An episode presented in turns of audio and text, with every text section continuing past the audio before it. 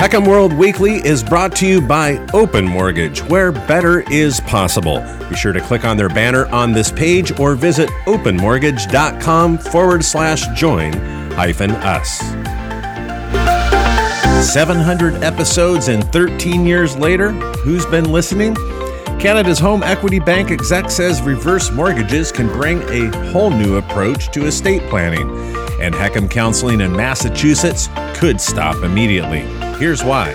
These are your top reverse mortgage news stories for the week of December 20th. You're listening to HECM World Weekly, the nation's only weekly podcast for the reverse mortgage professional.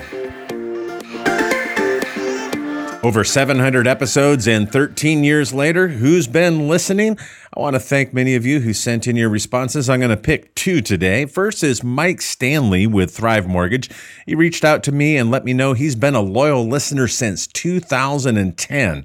That's over a decade. Thank you, Mike. And then Tim Linger with HECM Senior Home Financing has been listening since early 2011. Another decade long listener. Thank you, Tim. Here is a story I've never told, and that is the origins of this podcast. There were several years when I was working in the financial services industry that I was driving 60 to 80,000 miles a year. Needless to say, I spent a lot of time in my vehicle, during which I developed the habit of listening to podcasts. I really began to enjoy them. In fact, you could say I was addicted to podcasts on technology and mortgages and finance. And being so motivated, one day when I was on a reverse mortgage appointment in Mountain View, California, and that's near the Apple campus, the Apple headquarters. I went into their bookstore and I purchased my book on how to podcast. And our first episode was published on September 2nd, 2008. Now, at that time, it was known as Reverse Fortunes Weekly. The very first podcast episode, our stories were on the elimination of the HECM 150. You old timers out there remember that? And converting to the HECM 175, the challenge with margins, the different principal limits with those products, and the disappearance of jumbo mortgages. So, once again, to each and every one of you, and Mike and Tim, thank you so much for being with us over all these years, and we look forward to many more.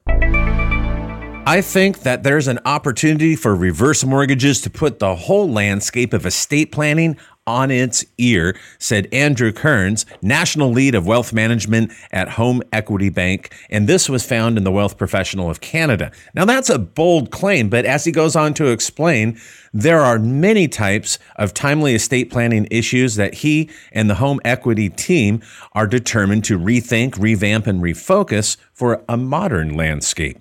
Estate planning can no doubt be a sensitive topic, adding, everybody thinks about death, and that's just the way the estate planning conversion can pivot.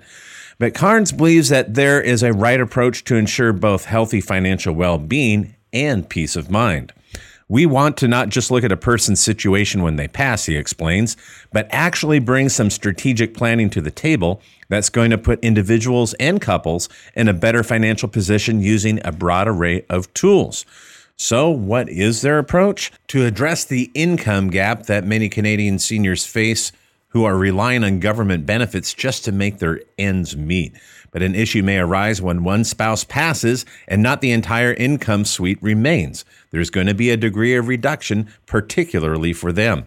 And that leaves a very significant income gap for a person during an emotional time who wants to remain in their home. So we take a very, very conservative approach to using a reverse mortgage. We're not talking about drawing large amounts of equity from the home. We're typically talking about modest amounts of equity from the home that will be extracted as a monthly advance from a reverse mortgage. For example, $1,200 a month, which allows them to keep their spending intact, but shifts the focus of where that money is coming from as opposed to quickly depleting their nest egg of retirement savings. Kearns concludes saying, there is an emotional connection of real estate, which is compounded by the fact that many aging clients want to both plan for the future and enjoy the present. These episodes are made possible by our sponsor, Open Mortgage, where better is possible. We'd encourage you to click on their banner on this page or go to openmortgage.com forward slash join us to learn more about the Open Mortgage team and how they do business. And in our final story for the week, HECM counseling in Massachusetts could stop immediately. And here's why. Reverse Mortgage Daily's Chris Clow broke an interesting story, and in fact, a frightening one if you are originating in the state of Massachusetts. Last Tuesday, the Massachusetts Division of Banks issued a letter reminding the reverse mortgage industry participants active in the state that relief, which allowed for telephonic or remote video based home equity conversion mortgage counseling, would end as planned on December 15th, 2021. The bottom line is any loans originated in Massachusetts beginning on or after December 15th will be required to be conducted in person. Now, we have the new wave of the Omicron variant, and we still have the Delta variant of COVID 19 washing across our shores. And really, meeting with seniors at this time is highly problematic, and many would be outright nervous to do so. According to HECM professionals in Massachusetts, the announcement by the Division of Banks caught many off guard because longer term solutions, which would have allowed for continued remote, phone, or video counseling, had been actually deliberated for months. And that predates the last extension of the deadline, which was handed down just this last summer in June. In fact, a bill has been languishing in the state capitol since March which would have provided a more permanent solution. As if things are not difficult enough, the Massachusetts Mortgage Bankers Association and reverse mortgage professionals have described a lack of available counselors that has persisted for many months. And that shortage remains the most immediate concern, not to mention the expiration of this remote counseling provision. Now, according to the Massachusetts based reverse mortgage counselor, the fact that no action has taken place to provide a more permanent solution is baffling. I am shocked that no action has been taken on this legislation, said Jennifer Cosentini, housing director at Cambridge Credit Counseling Corporation. Reverse Mortgage Daily quotes George Downey, who is founder of Harbor Mortgage Solutions in Braintree, Massachusetts, and he explained where this problem began. He said it began in 2009 and emanated from a well intentioned but misguided senior advocate who promoted legislation to mandate in person counseling. And, folks, we can see what the consequences of well intentioned legislation is. We see it every day. It has unintended consequences. Thank you for joining us for another episode of HECM World Weekly. Don't forget, if you are an Apple user, you can subscribe and listen on iTunes.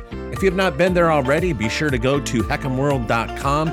There you can find our weekly video commentary and analysis, blog articles, and our monthly Top 100 HECM Lenders Report. Before you go, don't forget to check this week's special edition of the Industry Leader Update, where we are covering inflation and the Federal Reserve's moves for 2022. You don't want to miss it. Until next week, happy originating.